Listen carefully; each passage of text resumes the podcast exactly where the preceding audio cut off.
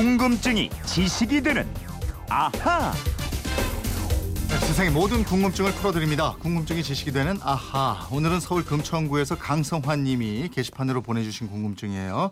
세상엔 꽃들이 많이 있는데 국내나 국외에는 모두 꽃말이 있습니다. 이런 꽃말은 누가 붙였고 왜 뜻이 다 다른지 이게 궁금합니다. 그러셨어요. 네, 꽃을 좋아하는 강다솜 아나운서가 해결해 드립니다. 어서 오세요. 네, 안녕하세요. 강다솜 씨는 어떤 꽃을 가장 좋아합니까? 음, 저는 등나무꽃 진짜 좋아합니다. 등나무? 등나무꽃. 어, 그거 왜 좋아해요? 이게 그 포도처럼 주렁주렁 열려요. 어, 꽃이 어. 보라색 꽃이 그것도 네. 굉장히 예뻐요 보면. 그 남자친구가 생기면 남자친구 꽃 선물해 주는 게 좋아요. 아니면은 떡이나 빵이나 이렇게, 이렇게 마- 맛있는 거 주는 게 좋아요. 어, 둘 다 주면 주면 좋겠지만 저는 꽃이 더 좋습니다. 아 그렇습니까? 네. 네. 알겠습니다. 지금 고향 꽃 박람회도 열리고 있고 오늘 뭐 비가 많이 오는데 꽃말이 있는 꽃들이 상당히 많아요. 네. 어떤 꽃은 감사, 어떤 꽃은 사랑, 또 은혜, 고귀한 뭐 이런 멋진 거. 맞아요. 이 나를 잊지 마세요처럼 문장으로 되어 있는 꽃말도 있어요. 네. 이 물망초는 영어 꽃 이름도 forget me not 한자로 물망초라는 뜻이에요. 음, 근데 그런 꽃말을 누가 어떻게 만들었느냐 이 음. 궁금증이란 말이에요. 이 꽃은 우리 인류가 존재하기 전부터 있었죠. 이 사람들은 이 꽃을 보면서 꽃이 전하는 이야기를 직접 듣거나 상상하면서 다양한 신화, 전설, 민화, 문학 작품 등을 남겼습니다. 그리고 후대 사람들은 거기다가 꽃 모양이나 색깔, 향기, 생태 같은 것을 덧붙여서 소위 꽃말이라는 것을 만들어냈죠. 그러니까 꽃말은 꽃이 가지고 있는 특성, 특징에서 연유한 어떤 상징적인 뜻을 꽃에 다시 부여한 것이다. 그거네요. 그렇습니다. 그런데 꽃에 대한 느낌은 이 사람마다 민족마다 또 종교마다 다 다를 것 아니에요. 네. 그래서 똑같은 꽃을 두고도 다양한 여러 가지 꽃말이 만들어지고 퍼지게 된 거죠. 음, 그리고 따로 꽃말이 없더라도 꽃으로 자신의 감정, 뭐 특히 사랑의 감정을 표현하는 그런 풍습도 아주 오래된 거 아니에요? 그럼요. 이 꽃이 워낙에 아름답고 좋은 향기가 나니까요. 이 실제로 이스라엘 솔로몬 왕 시대에 이미 장미가 사랑과 로맨스의 상징이었고요. 음. 이집트의 여왕 클레오파트라 아시죠? 네. 애인인 로마 안토니오를 위해서 호화찬란한 이 향연을 열 때 장미를 궁전 바닥에 깔았습니다. 음. 그리고 발렌타인데이에 꽃을 선물하는 것도 17세기 초 프랑스 앙리 4세의 딸이 파티를 열면서 젊은 남성들에게 꽃을 나눠주면 그 꽃을 마음에 둔 여성에게 쥐어주는 것에서 시작됐다고 합니다. 네. 이게 지금 바로 또 1148님이 등, 등나무꽃, 제가 등나무 이러니까 그래서 모르는 것 같아서 그러셨는지 바로 보내주셨어요. 바로 네. 이거네요. 예. 포도처럼 뭐 주렁주렁. 네. 너무 예쁘네요. 그렇죠. 보라색으로. 엄청 많이 열리고 보라, 아, 연보랏빛 꽃이 그렇구나. 주렁주렁 열립니다. 예. 아이고, 고맙습니다. 예. 아 꽃말은 또 사랑에 취하다래요. 야, 사랑에 아, 취하다? 멋있다. 몰랐는데. 사랑에 취하면 어떻게 되는 거예요? 그러면 큰일 되는가? 나죠 이제. 뭐, 뭐든 다 날리는 거예요. 꽃말. 이 꽃말이 어떻게 해서 퍼지기 시작했을까요? 이 꽃말을 활용하는 문화는 전 세계적으로 나타났습니다. 아시아, 유럽, 중동 가릴 것 없이 말이죠. 그런데 특히 아라비아 지방에서는 꽃다발을 사람들에게 보내서 자신의 기분이나 생각을 전했어요. 그 꽃다발을 받은 상대방도 답장을 꽃으로 했습니다. 네. 이게 셀람이라는 풍습이에요. 그러면 사람들끼리 어느 정도 꽃말이 통용이 됐군요. 그렇죠. 음. 예를 들면 제비꽃은 꽃말이 순진무구한 사랑인데요. 음. 제비꽃다발을 보내면 자신의 순진무구한 사랑을 표현하는 거고 네. 노루귀를 보내면 인내한다, 음. 기다린다는 뜻이고 수레국화는 행복감이고 이런 식으로 보냈어요.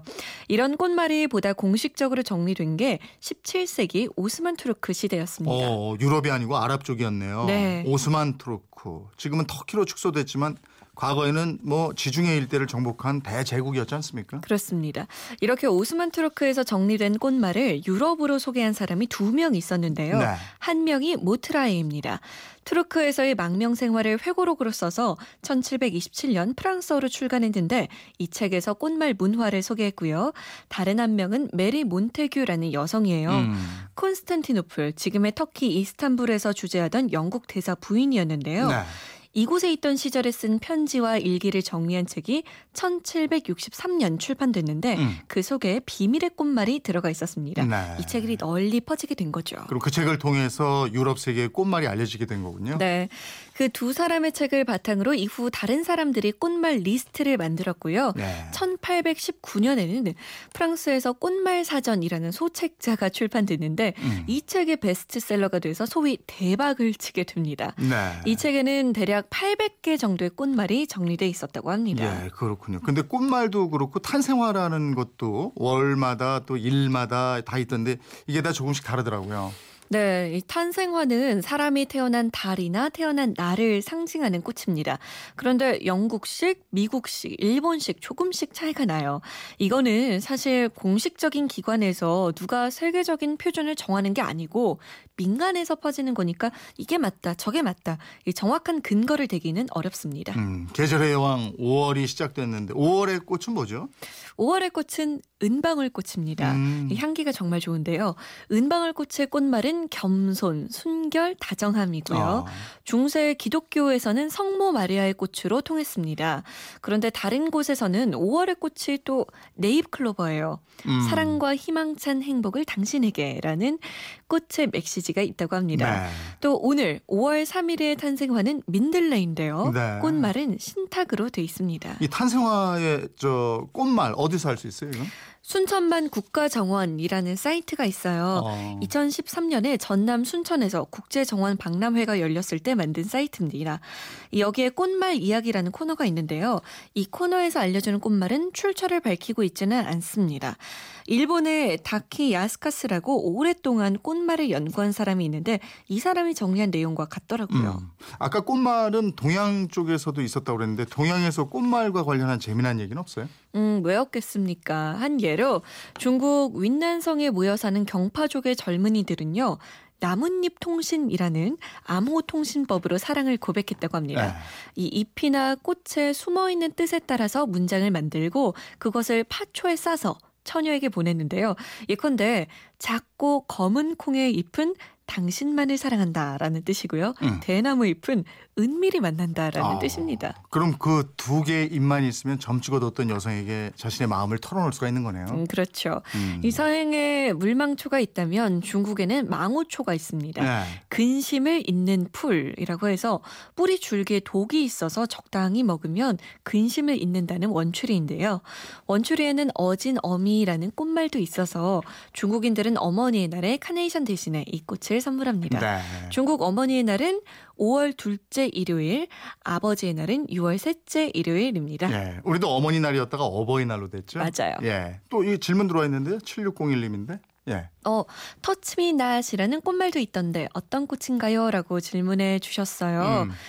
음, 봉숭아, 봉선화라고 하죠. 아, 여기에 손대고 턱 하면 터질 것 같잖아요. 이건 노래지. 손대면 이거 알아요? 이거?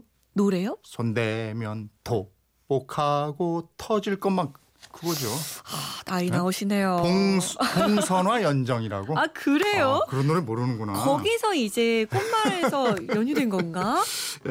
강성환님, 네, 꽃말에 대한 궁금증 풀리셨죠? 선물 보내드리겠고요. 생활 속의 호기심, 궁금증 많이 보내주십시오. 지금까지 궁금증이 지식이 되는 아하 강다솜 아나운서였습니다. 고맙습니다. 고맙습니다.